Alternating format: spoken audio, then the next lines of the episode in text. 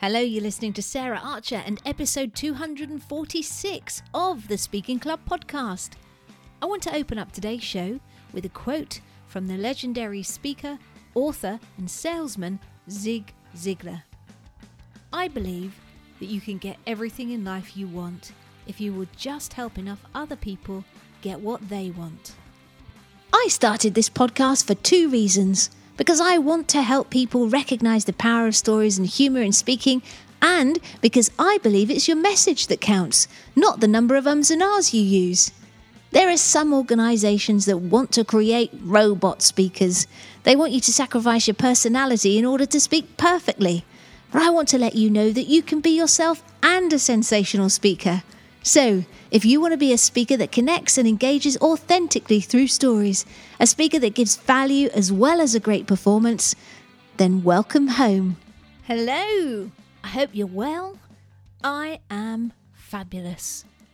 I've just finished my second read through of a book called A Happy Pocket Full of Money by a chap called David Gikandi.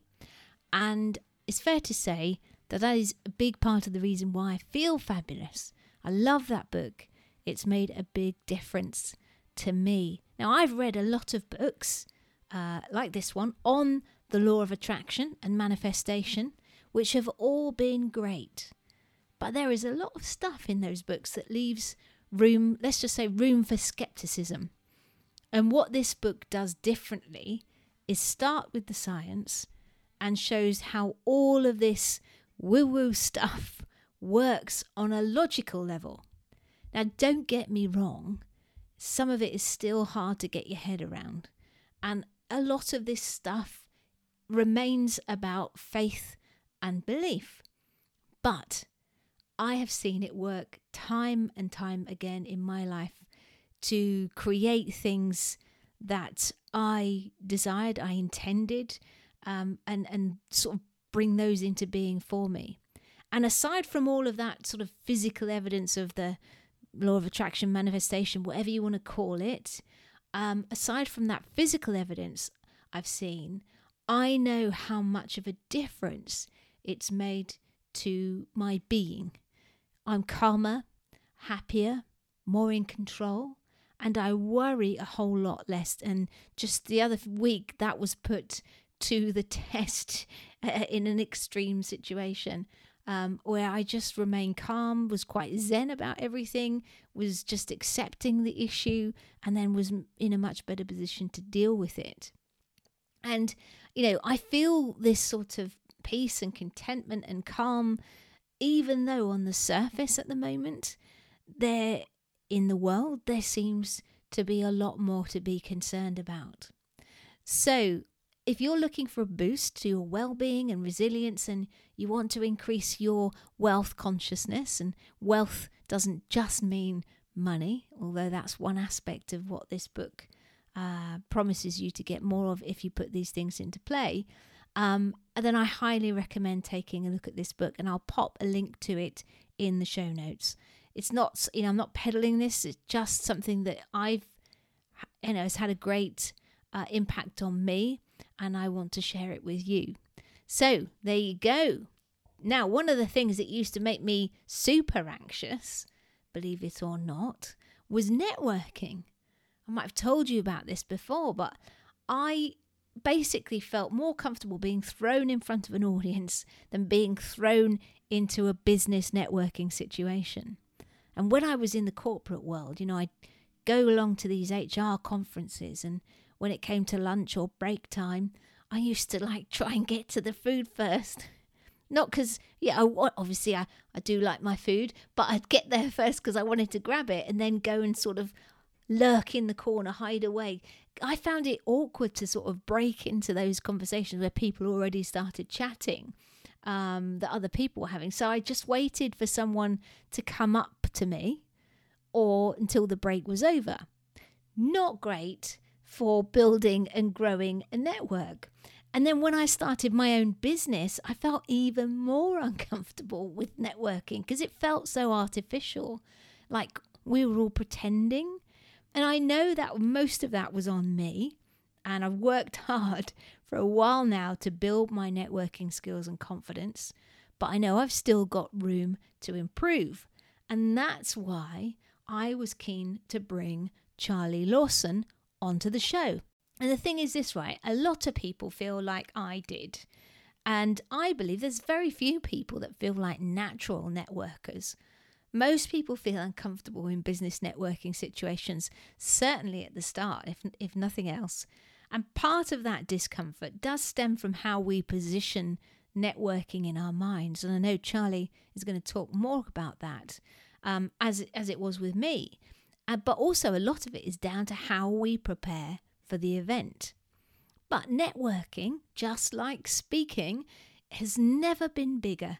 Online networking is still as popular as it was during the pandemic for many reasons, and now in person networking is back in play. So there's even more opportunity for you to build those relationships that can help you grow your business. And regardless of how you feel about it, the bottom line is that if you do want to grow your career or business, then you've got to build those relationships and grow your network. And if you know that you're avoiding networking or you just want to get better at it so that you can rock 2023, then you're in the right place. And that's because until relatively recently, Charlie was the UK head of one of the biggest networking organizations in the world called BNI. Uh, and I know a lot of people have a love hate relationship with BNI, but they are fantastic at networking. And on top of that, though, not just that, on top of that, he's written two books. One is The Unnatural Networker, and the other one is The Unnatural Promoter. He's also uh, an international speaker on the subject of networking, and he's on a mission to show people and organizations how to generate more leads and grow their profits through networking. And he's here to share some fantastic tips with me and you. So let's get on with it. Let's get over to the interview. Welcome to the Speaking Club, Charlie Lawson. Thank you very much, Sarah. How are you?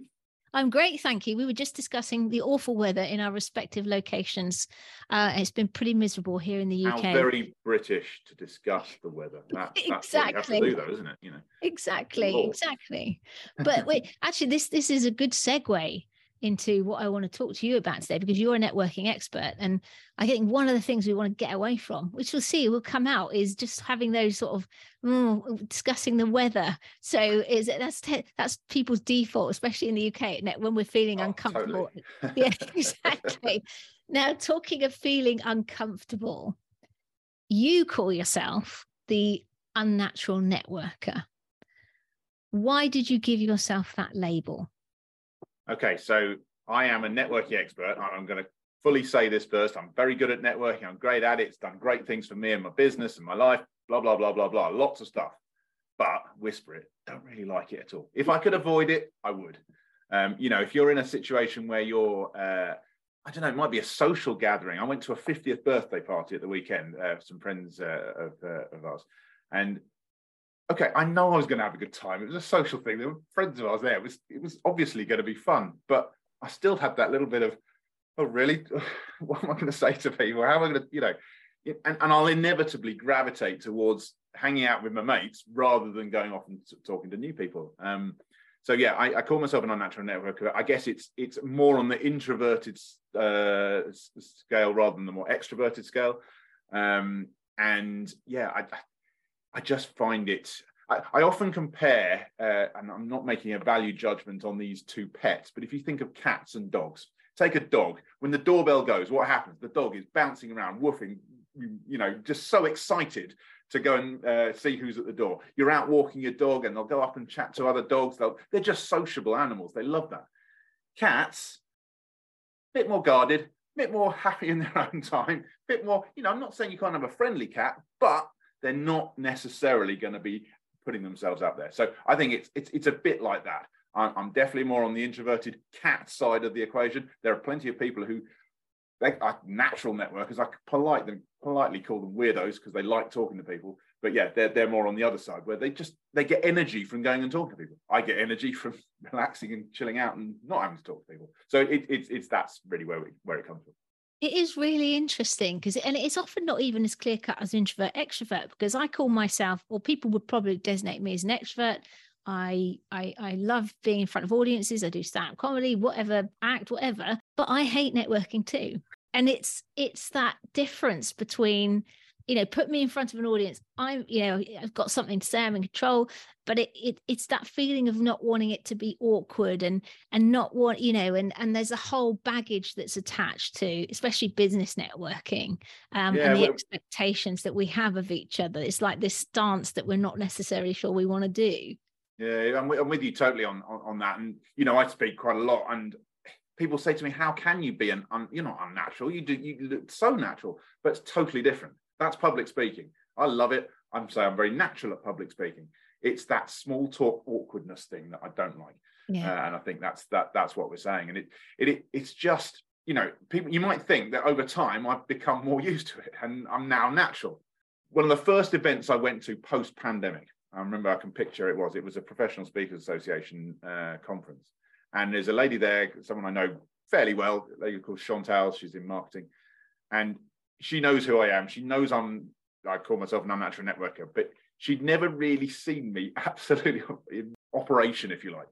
And she came up to me just in one of the breaks and goes, "You really are an unnatural networker, aren't you?" And yeah, I really am. And uh, it's the thing. I know that I can do it. I know that I'm good at it. I know that I, you know, as soon as I get into a conversation with someone, it's going to be fine. They're just another human being. It's not a problem, but it's still that just slight sort of feeling of awkwardness uh, that, uh, that, that you get, and you know the the the worry that you're going to get into some tedious small talk conversation about the weather and you never go any further. That kind of thing. That's that's that's what I do. Yeah. And I, yeah, I mean, and I, I remember when I was uh, so my my corporate background was in HR, and I used to get sent along, or I put myself onto conferences and stuff, and and then there'd be the the break times where you'd be like you have to sort of mingle with people and i would always go and get my food and try and hang around in the corners. Really weird. Like i just you don't want to break into cliquey conversations and and you, yeah. and you don't want to be the sort of you know so anyway so it's it's definitely something that a lot of people feel. So how you know talked a couple of ways of how this manifests you know but how else can you how would you describe how it's you know manifested? As it held you back before you became an expert because presumably you've had to manage and and learn how to network effectively to become the expert that you are how was that holding you back do you think I, I, don't think I'd probably put my finger on what the, the, there was actually something going on before I was aware of it. I, will tell you where it came about. My past, fairly recent past, I, I finished with the organisation fairly recently. I used to run BNI, uh, Business Network International in the UK and Ireland ran that uh, at a national level for the last 13 years, and I was involved as a, as, as a franchisee within the organisation for another few years beyond that. So I've been in BNI 18 years, and over time, I mean, BNI is a great organisation for small business. I definitely say this, and particularly for unnatural networkers, because it gives you a bit of discipline. Account you've got to turn up, for example. You, have got to be there, and if you're not there, then you're going to get nothing out of it, and uh, it's not going to work for you. So just having to do it give you an example, means that you you kind of get uh, get used to it. But I don't think I particularly realised I was an unnatural networker until a bit later on. So I took on the uh, the role of running BNI nationally, and there were two of us that ran the business, my uh, myself and my business partner Tim. Now, if I can say Tim was uh, the intelligent one, I'm going to put it that way. He did all the. I'm going to say he did all the work. Honestly, he did the contract, the spreadsheets, the you know the financial models, everything that needed to be done to run the business. That was his side my role was being the public face because I enjoyed the speaking and I, enjoyed getting out and, uh, and, and doing that. But that meant I had to go networking. That was uh, that was one slight challenge. Um, but when we were talking about this role and how we, you know, how can I make this work for you? A lot of people said, "Got to write a book." That's that's that's you know just to be a good thing for you to do. So it was obviously going to be a book about networking, a sort of how-to guide, if you like.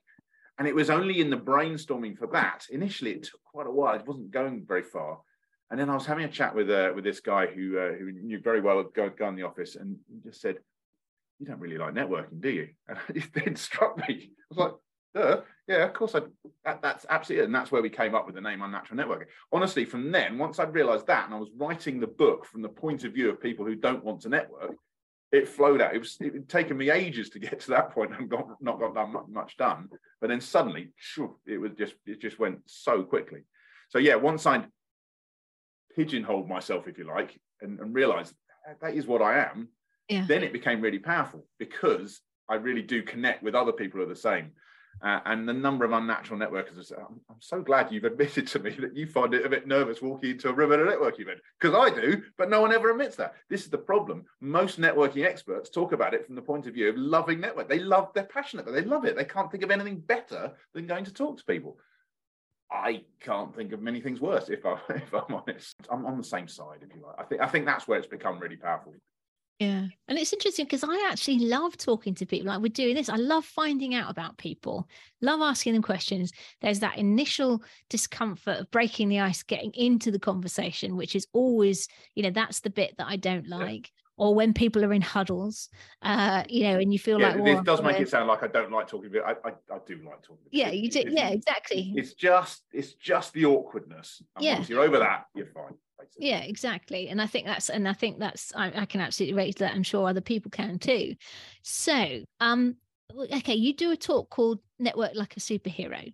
Mm. With hmm. your expert eyes on now, what would being a networking superhero look like? Well, I, I, think this needs the context of who that talk's aimed at. It is aimed yeah. at the most unnatural network, as you can imagine. So, right. you know, think of someone who really, really looks shy, introverted, worried about it, all those feelings of awkwardness we just talked about it don't you know perhaps have had poor experience of being hard salty because you get a lot of that and that's just put them off it but basically people who really uh, that, that that's who that this talks uh, targeted at um, and to be honest there's there's once you get into it the networking content is the networking content. It's it's not it, like so many things it's not rocket science. But really for me being a superhero is not feeling like everyone else knows what they're doing and I don't. So this this is what I get so often. I go to any event, and it's this has been throughout my my uh, my working life, and I go in the door, whatever event it might be, and I see a bunch of people, and they're talking, chatting, have a coffee, have a glass of wine, whatever whatever type of event it is. As I said, you know, it could be the same at a 50th birthday party, a social event, and I walk in and I think everyone knows what they're doing. Everyone's looking at me as though I don't know what I'm doing. Honestly, they don't know what they're doing five minutes before when they walked in the door and they've just got into it. And I know that I'll just get into it. So it pretty much is nothing more than that. It's feeling like you belong. It's feeling like, you know, it's not the case that everyone else knows what they're doing and I don't. That's what I mean by networking like a superhero. So so it's a mindset thing before you get into the practical things of yeah. what you can do to improve your networking and, and effectively build relationships and get more referrals, which is why we network. I mean, that's in business. I guess there are dimensions. You know, it is about getting out and meeting people. There's a social side of it, especially when people are, you know, solopreneurs and stuff like that. But there is also the side of it that you are there to meet people to increase your network and, and grow your business and, and all of that stuff too. That that is that is part of it, isn't it? Yeah, definitely. And everyone knows that they rely on referrals. I mean, you, you ask any business owner, small business owner, large business, you know, they rely on referrals. Word of mouth marketing is such a powerful way to do, you know, think when you go on holiday somewhere, you're booking a restaurant to go out and eat at, what do you do? You go and look for recommendations, you go and look at reviews, you look at what people are saying. And whenever you're buying any product or service or trying to sell your own product or service, people are going to be judging it in the same way. Um, mm. so yeah, to get referrals, it's a business necessity. I mean, the only business that doesn't need a referral is a re- business that doesn't need any any clients. And how many businesses don't need clients? Obviously, you're not going to be in business long as you don't have any clients. So know, we, we know that referrals are a way to grow our business. Um, networking is a way to get. I, I think the challenge is for so many people that it's this word networking. You know, it's this title that gets put on it, inverted commas, networking. All it is is talking to people and getting to know them, building relationships. That, that's all. That's all it is. And if you say yeah. if, you, if you say to anyone, well, do you do you go out and have dinner with a bunch of friends any ever? And of course they do. Yeah, you're not going to call it networking, obviously, but it's exactly the same thing. You're having a laugh with your mates and you're, you're getting to know them better. Um, and you're right; it's just the mindset that we're, we're we're putting on it. That's what I try and help people with. Brilliant. And then how do you yourself these days, with all of the knowledge and expertise that you've developed over the years, prepare for a networking event so that you are in the best frame of mind, so that you have maximum chance of connecting with people and you know building a network that's going to support you and your business going forward so I think there's three things that I do. I mean, there's there's probably uh, more detail on this, but to, to give you a, a, a nice, short, uh, sensible answer, people can hopefully do something with here. Three things that I do. Number one, I prepare. I'll set a goal for you know the event or the uh, the, the networking that I'm doing, and I think that's really important. One because it gives you something to shoot for, and then you can say yes, achieved hopefully, and and you know you give yourself that sense of satisfaction. I think the the challenge that some people have is they'll set wrong goals. They might say, right, I'm going to go networking, so I need to go and close uh, three pieces of business. Totally unrealistic because if you think you're going to go and close piece of business, you've got to sell to them. And who goes to a networking event intending to buy anything? No one. So you're not going to be able to do that. So that is totally unrealistic from the start. Um, it may also be that I don't know if I don't know. I think this is the thing I like about networking is the random nature of it. You've no idea who you're going to meet. That's that's one of the the, the fascinations. I mean, the, I'll come on to another bit of preparation. There may be something you can do to prepare to see who you want to meet, but it is the random nature of it uh, that I love. So I will always set a goal, and I'll say I'm going to go and meet.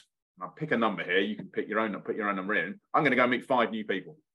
Might be one, might be ten, might be whatever number. It doesn't matter. But I'm going to go and meet five new people, get to know five, five different people. That's the goal I set because then I can say, right, three down, two to go. If I'm thinking, oh God, do I, do I have to continue with this? That kind of thing. Uh, so that's the first thing. Second one, talking about, I mean, I, I mentioned that you, you, love the randomness and you, you, see where it goes with it. I will see who the delegates are if I, if I possibly can. So ask the organizer, ask, uh, you know, when, when, you, when you're invited, who's going to be there. Because if you can find the right sort of people for you, I think that's that's going to be a, a, a good thing to do. You know, looking for your target market. Do you want to speak to lawyers, for example? If you want to speak to lawyers, we'll look and see if there's any lawyers there. That's a, an obvious way to do it. Last one, third one, and those two I do before I get there. This one I do as I walk in the door. I will often be found, let's say the event is in a hotel somewhere, and you walk in and there's the room and everyone's there networking. I will never go straight to that room. I will always go, and excuse me, this is going to sound dodgy, but it's not, I promise you it's not. I'll go to, the gents, I'll go to the bathroom, and I'll look in the mirror and give myself a good talking to it's all right. They're just. I promise you, I do that basically every time I go networking. And that just little giving myself a good talking to, honestly, psyching myself up for it means I just go in and do it. That's cool. Yeah. I think um, that's really good in terms of sort of doing that affirmation stuff. I think also some people might, if you haven't got, if you can't talk to yourself, there's people around go in the cubicle and do something like a power pose. I've heard that work before. you know, like uh, some people also have like their you know their go-to tune for getting themselves yeah. up that sort of anything oh, like absolutely. that i've had so many reactions to that. When i've talked about that i'll have the natural networkers those weirdos that i politely call them going what the hell are you talking about? Why do you need to just get on with it? And i'll, I'll have a promise you i've had the number of people who've said to me i'm so glad you admitted that you do that because i do exactly, exactly the same so, yeah. No that's helpful. Another thing that you talk about is leading the networking conversation with differentiation. Yep. What do you mean by that? I mean that most networking conversations, being brutally honest here, are utterly tedious. Take take this the right way. This is a good conversation, but so many conversations just aren't. Just, you know, you're being a sold at. B, they're just talking at you. You can't get a word in edgeways. Uh, C, they're just literally listing off their products and services. I can do this for you, I can do that for you. I, I I don't care. I'm, I'm sorry, I, it seems rude, but I don't care. And being brutally honest, as I say, I don't think anyone cares. So everyone virtually does that sort of thing in a networking, especially when you're, you, you know, people have this expectation, like we were talking before, they've got to go make some sales, they've got to go and get some business. And, and I understand that. You've got to put food on the table. I, I get it. But that's just not the way to do it. So, how do I differentiate? I will ask a different question. I asked a question on LinkedIn only yesterday. This is one of my good go to questions. What do you do? What do you imagine you've got a day totally free? You've got no responsibilities, no obligations, haven't got to do anything. What would you do? What are you into, basically? That's that's the question. Find out stuff about the people, the other person.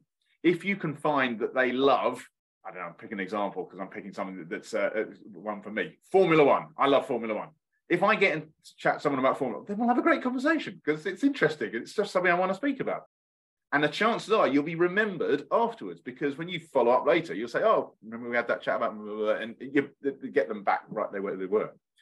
The other side comes up if you can find common ground, great. Doesn't always happen, obviously. Remember conversation I had with a lady at a networking event last year, and she was when I asked this question, she said, I would spend my day crocheting. I love crochet. From I have no clue about crochet. I have no I doubt I ever ever crochet. But while I didn't share the interest, because she was talking about something she was interested in, her passion came through. You could see the energy, you could see the excitement. She showed me a couple of pictures of things she crocheted. It's like this blanket that she had on her throw that she had on her sofa. And I was like, wow, that is it was amazing. So you can really just see you get a sense of who people really are. And I think that's the key. Everyone thinks you've got to go networking to talk about it's got to be business. It's a business event. No, you've got to talk serious business. No, we're building relationships. Clearly, at some point, you will talk about business. I'm not saying you'll never do it, but if you're going to get to know people well, build relationships, and indeed, in time, honestly, become friends with people. I know people don't probably go networking to get friends, but you become friendly with people. Well, you need to find out about the stuff that drives them. What, what are they into? What, what, what are your passions? What, what, do you, what do you like to do? and then I, I think you'll differentiate yourself very effectively that way that's that's really helpful and i think the other thing that you know the underlying point to this is that in the six stages of the customer acquisition journey the last three and perhaps the most important are know like and trust and yeah. you know if you're building that rapport and that relationship almost before you get into the business side of things in in some senses those barriers or those parts of the journey are already covered off so it really does help. So that's that's great. And it's also interesting to find out about people. I spend too much time asking questions though and i forget to say anything about me. I'm just like uh, uh, you know that's a, probably a bit of a net, networking faux pas that i do. But anyway good. Now the other thing you've talked about the mistakes that people make the hard sell the talk talking about features and benefits. And i mean i teach pitching. I know you help people with uh, pitching too you know there is always that or normally in the networking event that part where you do your 30 to 60 second pitch yep. what do you think are the ingredients of a good pitch um, I, I, qualify my language slightly. I, we, you hear the old the, the, phrase "the elevator pitch," and you know that thing when you're in you're in a lift with for one minute with someone who's you know going to be immensely Richard Branson, you know whoever it might be, someone who could who could really help you being realistic to deliver the networking pitch that sorry I, I just don't believe that that's ever gonna gonna particularly be realistic or work. But you're right in most networking opportunities you'll get a chance to to present your business uh, be that for a few seconds or a few minutes. Um, and i think there's two key things that i would want to get across. Uh, again i like we were just talking about with the uh, conversation you know just a general open networking conversation if you're just listing off i can do this for you, you can do that for you this service that service li- listing off your features and how that will help people, I think people just turn off again. I, I just don't think people care. They're not.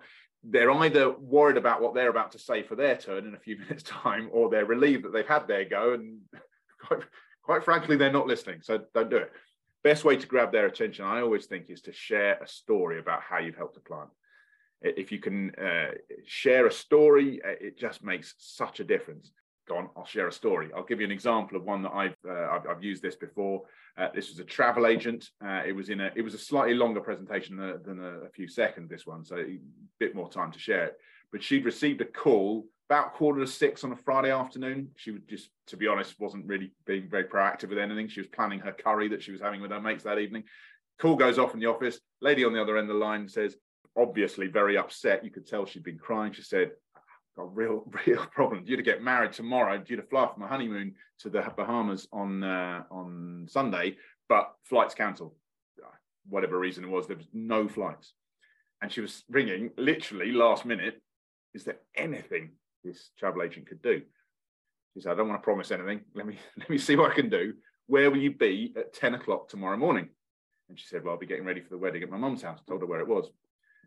Put the phone down, picked it up again, called a couple of contacts, managed to get online and managed to source exactly the same package of holiday, just sort of same sort of quality hotel, a couple of excursions, dates, obviously, prices, all those sort of things. It was just to Hawaii, not the Bahamas, where there wasn't any flight restriction. Next day, went round to the lady's mum's house. There you go. There's your tickets. Normally, it'd be 150 quid per ticket, late booking fee. But hey, my wedding present to you. Hope you have a lovely, uh, lovely, uh, great and lovely wedding and a, a wonderful honeymoon. Uh, and two weeks later, she received a postcard in her office. This idyllic Hawaiian beachside scene. You know, you can you can picture it, and it just said a few short words on the back. We don't know what we'd have done without you. End of story. My question always is: Would you refer business to that travel agent? Of course you would. Why? And everyone said, "Well, she's good at her job. She offered great service. She offered a discount. Blah, blah, blah, all these things." No, none of those are right. The reason you'd be prepared to refer business to it is because you heard a story. It's the story that grabs honestly, it grabs the emotional heartstrings. You just want to know what happened to this poor lady on the day before her wedding. We're human beings. That's what we want to know. So yeah, tell a story or get a story in your in your networking presentation.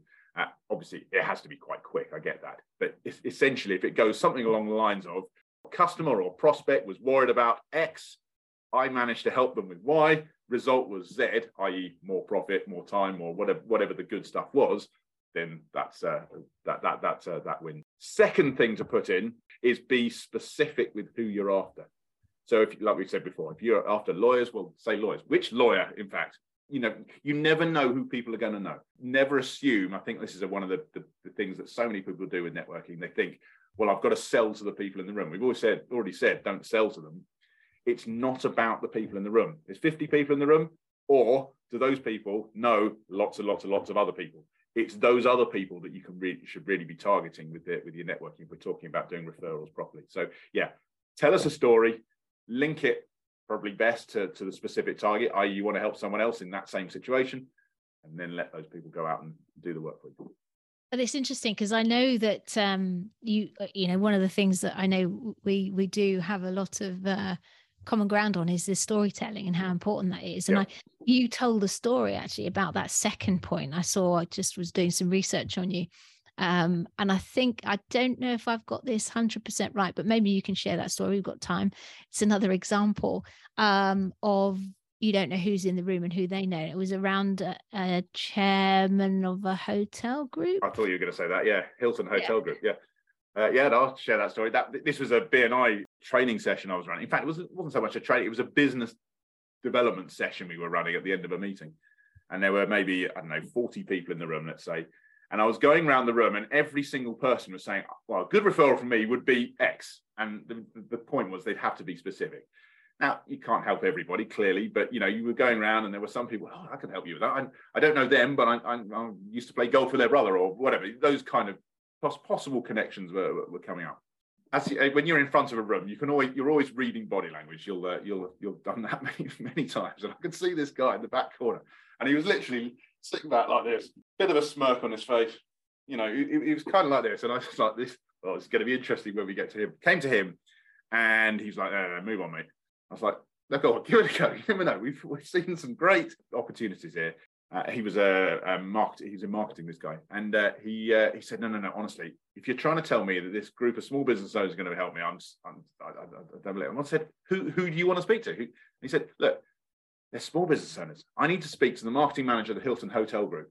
No one's going to be helped to help me with that." I didn't say a thing. The guy two seats along from him stood up and said, you know, I live next door to the chairman of the Hilton Hotel Group. Our kids go to the same school. We were at a party the other day. I can easily call him, but I don't think I want to now because I kind of see how you're going to. You, you, never know basically who's in, in the room. Uh, yeah. I mean, the, the, room fell about. The guy was very sheepish, uh, and uh, yeah, it was it was quite amusing. That's brilliant story, and I think that's another reason why it's about building relationships first. Because yes, he, he, really scuppered it. well, I, I, don't know if he permanently scuppered, but he certainly did temporarily. the guy was not intending to refer him. Excellent. And that's a lovely segue in in terms of speaking. So obviously this is a speaking club. Pitching is speaking, you know, all networking is still speaking to people. It's just a different yeah. basis. You actually do do a lot of speaking though. How has that helped you to build your brand and business on? Certainly when you were running BNI, how was that helping you in that sense as well? Yeah, I mean, there's there's two two parts to that question. Uh, I, I, uh, intimated earlier that I, I, recently stepped down from BNI. That was in uh, this this uh, July uh, this year. Um, so uh, yeah, definitely. I'll be using speaking to build my brand as I build a new business now. Uh, I'll, I'll, refer to the BNI time uh, if, if, I may, just for now. Like I said before, we were talking about the the writing the book, The Unnatural Networker, and being honest, the main reason for doing the book was to get the speaking opportunities. I mean, I spoke a lot within BNI. I mean, that I almost considered that the the day job, if you like. That was what I was supposed to be doing because you know whether it was in front of BNI groups, BNI regions, BNI teams in you know across the UK and internationally. You know, I, I, did that the whole time. But I was also looking to to get opportunities outside of BNI, other networks, maybe organisations. Uh, yeah, there were definitely different organisations that we we we went and did stuff for. No, they're never going to be BNI members. That, that wasn't the point. The point was you're positioning BNI alongside some of these other businesses. So yeah, no, speaking is a very powerful way to to obviously you've got to do a good job. Don't, don't you can't just. You know, I was going to say instant credibility. It's not instant credibility because clearly, if you don't do a good job, you, will you'll, you'll damage your credibility. But do a good job speaking. Uh, the ideal audience is when you've got people coming up to us and say, "I need to talk to you. I need you to come and do." Mm. Talk to my organisation. Come and speak to our people about uh, about it. So yeah, speaking is a great way to, to grow your business networking is a great way but it's it's kind of like networking on steroids because if you do a great talk in that room and do all of that stuff just on a wider scale, the referrals potential is is obviously well, yeah definitely. And i'll give you a good example of that. Last year i spoke at the british franchise association uh, conference. Uh, it was one of the first uh, post-pandemic conferences i attended. And this was a great tip for any unnatural networkers who are speakers uh, if you get yourself speaking, then you don't have to go up and talk to people. You don't have to have that awkward thing because they come up to you. They say, "Oh, I love your talk about X, Y, Z." Much, much easier. So yeah, no, it, it definitely works well for networking. Cool. Okay. Now we may have covered some of this, but there may be something extra you see, or just even if it's it's a summary of what we've been talking about. Could you share the three biggest mistakes that you see people making when they network? Yeah, def- we've covered one of them. I'll mention as a summary. That's selling. Do not do it. Waste of time. You're building relationships with people. Uh, that's as simple as that. As I said before, no one goes networking intending to buy anything. So don't do that. The two others I'd give you here, we haven't discussed so much. One I'm going to say, or the second one I'd say is not going. This is a mistake. And I think a lot of people do it. I certainly see it in my world with unnatural networkers. They well, they're shy and nervous and have a fear of it, honestly. So they don't go, and then they don't get the opportunity. Networking can give you so much, so much, but they don't open themselves to the opportunity of it. So you know, take that brave pill. You know, go and give yourself good talking to in a minute mirror. Go and pull that power pose, Just go to that event. Once you get talking to someone, then I promise you it will be okay. Um, so yeah, not going would be a, another big mistake. And the other one we haven't really touched on this so far is it's something called we call it in networking follow up, uh, and it's a, a, bit of an abstract concept when you just talk about it on its own, but in, it's it's very simple. It, all it is is doing what you say you're going to do. So if you're chatting to someone when you're networking, or you sit down with them for a coffee and you you sort of talk through each, uh, you know each other's businesses and how you might help each other, whatever you agree at the end of it, do it. That's all, all it is. So if you said you're going to send an email, send an email. If you said you're going to connect with someone, connect with them. If you said you're going to meet up again in two weeks' time for a coffee, do that you know, just do what you say you're going to do. Nothing, nothing more than that. The problem is, we talked about no like trust. I look at it in terms of your credibility, because follow up is your first test of credibility. Let's say you've met someone for the first time, you've hit it off a bit, and you know that you can see there's some good potential to to, to chat again, and you agree to meet up in a, a week's time. If you don't then do it, then what? How they look at you? They're just, can I tr- trust this guy? You know, it's a test of credibility. So whatever you do, do it. The good thing is, and this is another good point for us unnatural networkers, is we might fear networking. We might think that we can't network. We might think those extrovert, you know, work in the room types going are always going to get more from their networking. The reality is, so many people don't follow up. I don't know why. I'm, I can not understand it honestly because it is that credibility issue. But if you can just do what you say you can do and do do that credibility thing properly, you'll immediately put yourself in an advantage above so many other people. Those are great. Those are great tips. Thank you. And I guess, I mean, the follow up might be might be the first of these next things, but could you share three tips for getting more referrals and business? So, you know, is there, do you just avoid that? Just say, look, it's just about relationships and, and things will naturally happen? Or there, is there other things that people can do to, to move, you know, to increase their chances of getting referral? Yeah, de- definitely. I, I, think that well, we talked about one being being targeted. I, will I'll I'll touch on that and just expand on it a little bit more. Mm. You actually hinted on this in, in a, a second, a few minutes ago, when you said sometimes in a networking conversation, I'll I kind of don't say enough about me. I don't think any, there's nothing wrong with looking to get something from networking. Clearly, you want to be building relationship and try and help people. That's that's you know that's got to be your first water call. But there's nothing wrong with saying, look, there's got to be something in it for you. Otherwise, nothing's going to come of it. So do that thing about being specific, be targeted, think about your target market. Who do you want to speak to? And be clear about that. And once you've got relationships with people, you know, honestly, they want to help you. Think about when your best mate calls at 3 a.m. Do I really want to take? You'll answer it because it's your best mate. You'll help them. I'm not saying that you'll have to take calls at 3 a.m. now you're going networking, but take the point that you know when you've got a relationship with someone, you'll want to help them. So they'll look to help you. So yeah, do uh, use your relationships once you've got them. But I think that leads me on to the second point. I think the relationships is, is the key thing. If you haven't got the relationships, as we've said various times, it's not going to happen. And I think the quickest way to get relationships is to help people. Mm. If you help them get a referral, if you help them with their business, I'm not saying it's a guarantee of a right. I'm going to give you a you know return referral back, but they're certainly going to be more in, in you know, keen to try and help you because it's just human nature. You know, it's like the Christmas card list. You receive a oh, better whip them off a Christmas card when you receive one, or you know, you have someone around for dinner. Oh, let's receive. Re- we should reciprocate sometime, shouldn't we? You know, it's just a human trait that we all have. So uh, yeah, help other people. Get help as many people as, as you can to to get where they want, and promise you, it's going to come back to you. And that would lead me on to the third point, the other tip for this is it's just not a quick fix. Don't go in expecting to suddenly, you know, click your fingers and you'll suddenly have loads of referrals. It just doesn't work like that. It takes time. There's been studies done on the amount of time it takes to become friends with people. Uh, I haven't got the exact uh, uh details of it, but it t- talks about how you become sort of vague friends, close friends, and really close friends. It talks about the amount of time you need to put into a friendship to become close friends with someone this study reckoned that you had to spend 200 hours with them. Wow. That was a study. It was a study done. Uh, I, will dig it out and we can. I'll give you the details later, so you can you can reference it if you want. It's in in uh, in my second book actually, The Unnatural Promoter. But yeah, 200 hours. Think about that for a sec. You know, that's spending. That's a lot of coffees if you're doing it that way look, shared experiences. Obviously, it's not always with one person the whole time. It, you know, I'm not necessarily saying you're going to try and become close friends with someone, but if you want to become reasonable friends with someone, it's still going to be a, a chunk of time. So yeah, give it time. It's not a quick fix. You know, results aren't going to come overnight. That that would be a, another tip to get referrals. Just keep helping people. Do that thing once you've got the relationship being targeted and ask what you want, and then uh, you know over time it will come. Great, great stuff. Um, you just threw in there at the end that you've written another book, The Unnatural Promoter. What's that one about? Yeah.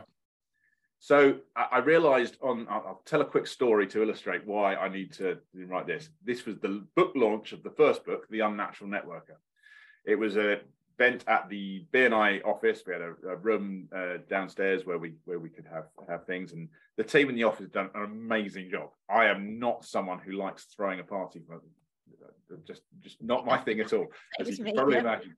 But the team had done an amazing job. It was a sort of after work do, so there was some beers and lovely canapes, and you know the room had been done. It was amazing. And I don't know, had there probably 50, 70, 60, 70 people there, something like that. And I remember if it started at 5:30, at 5:35, one of the girls in the office came up to me. Where was I? I wasn't in the room. I was upstairs behind my desk doing some emails, or trying to avoid having to go down there. Look, I knew rationally that people wanted to be there. They'd been invited and they'd accepted the invitation. That's a sign they want to be there. Uh, I knew rationally that they wanted to hear my experience of writing a book. They wanted to get a copy of the book. They wanted to meet me and discuss it and chat about it. But I still felt totally uncomfortable being the center of attention. Um, and uh, yeah, so I realized that day that I was uh, an unnatural promoter. Uh, it's unnatural and self promotion, but just for the pithy title, uh, I had to stick with the word unnatural. I went with the unnatural promoter. So yeah, it talks about how to to get uh, more business, how to promote yourself effectively if you don't like blowing your own trumpet. Oh, excellent. Okay, good. Well, we'll put both uh, links to both books in the show notes for people. Now, I want to come back and point people to where they can find out more about you, do business with you, book you for speaking, whatever. But before that, I have some standard questions to ask you that I ask all this my guests. The, this is the bit that I'm terrified on. I can do all the other stuff. You'll be fine, no problem. Okay, so question one. This is the speaking club. What's the best thing that speaking has done for you? It's the best thing that speaking has done for me. Um, I just love the feeling of it. Honestly, I, am in my happy place when I'm up there on the stage, and I'm, I, you know, it, it's the coming back to the point we were talking about earlier with, you know, how can someone? You're so natural up there. You, you're not an unnatural network. No, no, it's totally different. So I, I love the fact I call myself a situational extrovert because I am more extroverted in my behavior when when when I'm on a stage. Um, but yeah, it's the fact that okay, you can be interrupted because you can have heckle ch- chucked in and all that. But I just love when you see an audience take on board what you're saying, go with you. You see a couple of light bulbs go off, and I just love that feeling of seeing how how you've helped people. I, I, I just I love it. Um, so basically, it gives you joy. Yeah, definitely. Yeah. Excellent. And have you had uh, any speaking gigs where you're just like, oh my God, that was pants. I want to erase that from my memory. Never again. Is, is that happened to you? But judging by my uh, facial, my, my body language right now, of course it has. And you put me on the spot, and I'm going to try and struggle to remember exactly where. Uh, okay, I'll give you one where it ha- happened. Um, this this wasn't a speaking gig as such, but uh, I, I, talk about this as a as a how to get out of a, a crap situation. Basically, I was booked to speak at a BNI group, BNI groups tend to run early morning. If you don't know BNI, um, there's, there's other times, but this this was an early morning one, uh, and I lived maybe I'm going to say a good 45 minutes. You know, in traffic it would be well over an hour, but early in the morning, maybe 45 minutes away. And I always knew it would happen at some point, but for whatever reason, I didn't set the alarm properly, and it just it just I didn't wake up. And I, I the first thing I knew was being woken up, and if the meeting started at seven, I, my alarm went off at seven oh five or something, and I was supposed to be there then. And well, I just jumped in the car as quick as I could, drove probably way too fast, got there, and I walked in just at the point when I was supposed to be talking uh, or just being introduced. And the only thing I could do was just say, "Well, the value of being on time is," and I just, I had to just add limit. I, I could, I couldn't have lived it down. There's been other occasions as well, but that's that's one that comes comes comes to mind straight away. But you just crack on and put you it, have to. You, yeah, yeah I, I, exactly. I use that as an example of how if i if i tried to do what i'd planned to do it would have been a disaster a profit would no one would be listening no one would be taking your credibility come back to that credibility thing if i just turned it around and made on self-deprecating made a lot of fun of myself after then people took the message and had we had a good laugh about it but yeah it, it, it stuff happens sometimes doesn't it Excellent. Okay. Uh, next question. What's the book that's had most impact on your life and why? Uh, I love Start with Why, Simon Sinek. I just think it's the best book on leadership there is. I talk about it. I, don't talk about it a lot in talks, but I, I whenever people recommend books to me, I, I, or ask for my recommendation, I'll always go with that one on, leadership. Another one I love. Sorry, you've asked for one, and I'm, right. I'm giving you two. This is the least cool title, but it belies the book that's behind it. The Five Dysfunctions of a Team by Patrick Lencioni. Lencioni. Uh, yeah. if you know, uh, yeah, you do. Uh, it's just a, and why is it good? Because it's told in form of a story. Uh, and it's, it's an excellent one. If you haven't read it, definitely pick that one up. It's all about uh, leading a team. Uh, a lot of stuff I listen to, or I, I say listen to. I definitely I'm rubbish at reading, uh, I just I never actually read books. I do it all by uh, by listening. But yeah, that that one's a good one as well. Plenty of others as well, but uh, yeah, th- those two stand out. Oh, it's good. Patrick Lencioni stuff's not come up in the past, but he I've read a lot of his stuff, and they they are they do absorb you because they're exactly right. They're all story filled. Um, so really powerful. Okay, uh, what's the best bit of business advice you've had and why? This bit of business. Advice. I'm going to give you something from my dad. I lost my dad a few years ago. He was uh, in BNI with me, uh, or brought me into BNI uh, once upon a time. But the best business advice he gave me was surround yourself with better people than yourself. You you can't know everything. You can't let's face it, when it comes to a, spreadsheet or a contract, I'm, I'm useless. You know, don't try and do stuff you can't do. So you, you often see it, and I think you, uh, I don't want to make this a political thing, but we see it sometimes recently with uh, recent things going on. Let's just put it that way, where the person in charge thinks they know better than everyone. I just don't think it's ever possible. And they try and, you know, just have their cronies in. And oh, I'm, I'm, getting political with it, but forget that. The a best leader will recognize that they're not very good at quite a lot of things, and they'll get people who are good at them, and they'll just let them do their work. Uh, and I think that's that's the message I took from it. Brilliant. No, that's really true. Absolutely. And the last question then if you could have any mentor, and they can be alive or dead, fictional or non fictional, who would you choose and why? I'm tempted to try and give two answers again, but I can't. One, it, it's almost that quick because, as I just said with my dad, I mm.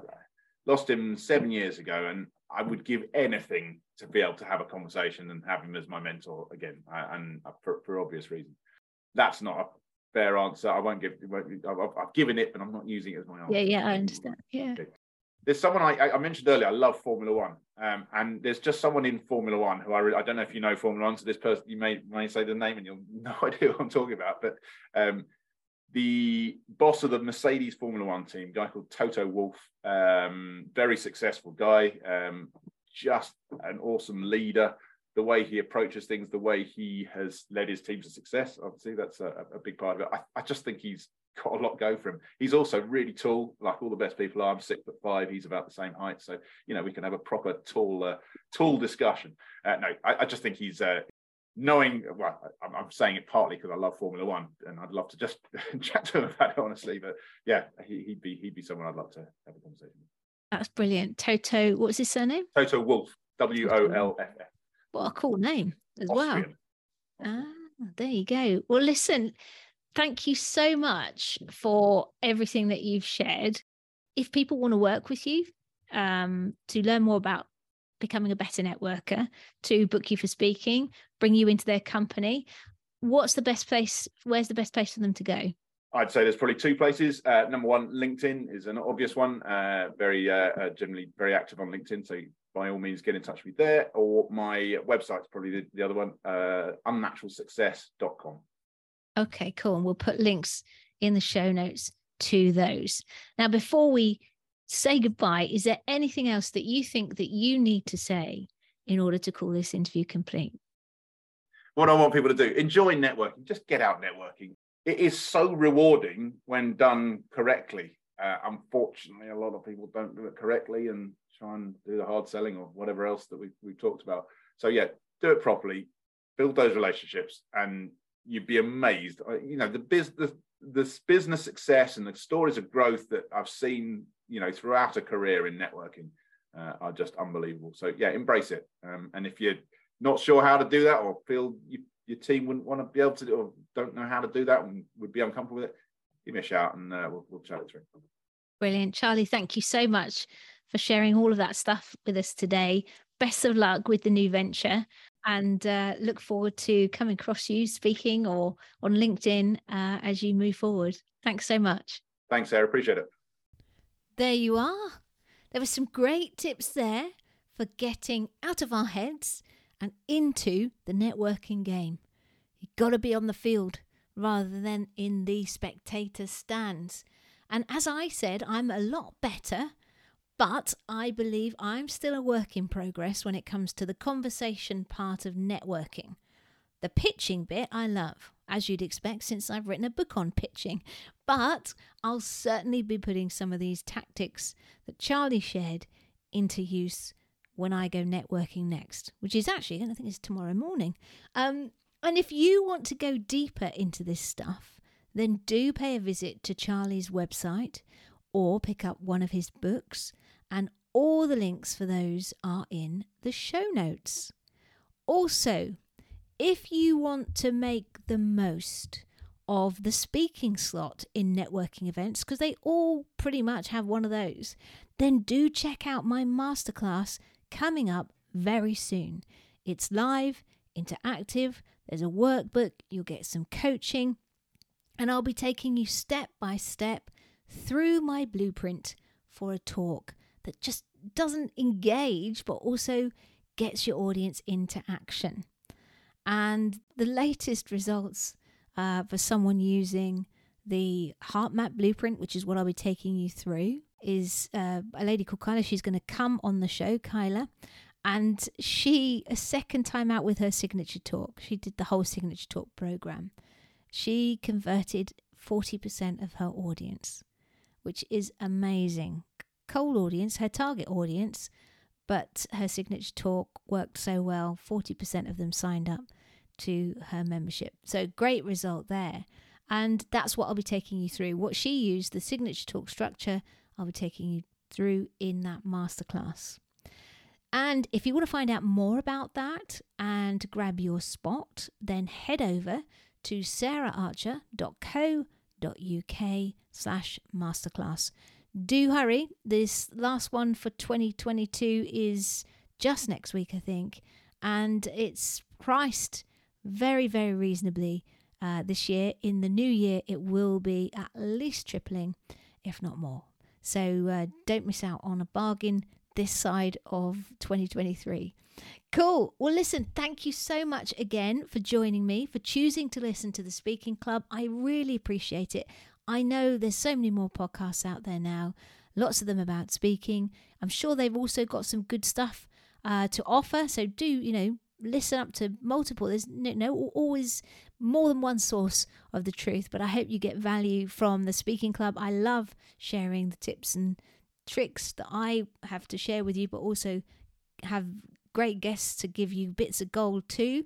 Um, if you do like the show, subscribe if you're not already subscribed, and do leave a rating uh, and or review if you are a regular listener uh, or it's your first one, you got a lot out of it. And you can do that over at ratethispodcast.com slash TSC or on the um, platform that you're listening to it too. You know, if you, you want to leave it at Apple Podcasts or if you're listening to it on a podcast app, they'll also have an option for you to leave a review there. But it'll just take two minutes at ratethispodcast.com slash TSC. And yeah, really appreciate it. Well, listen, thank you so much again for joining me, and I'll be back again next week. In the meantime, you know what I'm going to say. Don't forget to go out and grab your life by the nuts and get cracking. Bye bye. If you want to be more memorable and engaging when you talk, then you need to share more stories. Stories can help you better connect with your audience and their problems and get them leaning in more powerfully than anything else. And short, snackable stories are great to use in pitches, Facebook Lives, podcasts, videos, keynotes, webinars, blogs, in fact, everywhere to share your message and grow your business. The trouble is that finding your snackable stories and confidently sharing them can feel like a struggle. And that struggle can slow you down or stop you in your tracks. But that's where my free snackable story challenge comes in. Over the course of just five days, I'm going to give you resources, training, and coaching to help you find your authentic personal stories to share and build your skills and confidence in sharing them. Not only that, but the challenge will guide you towards a tangible result at the end and assets for you to use going forward. The next challenge is starting soon, so to grab your space, go to saraharcher.co.uk slash challenge right now.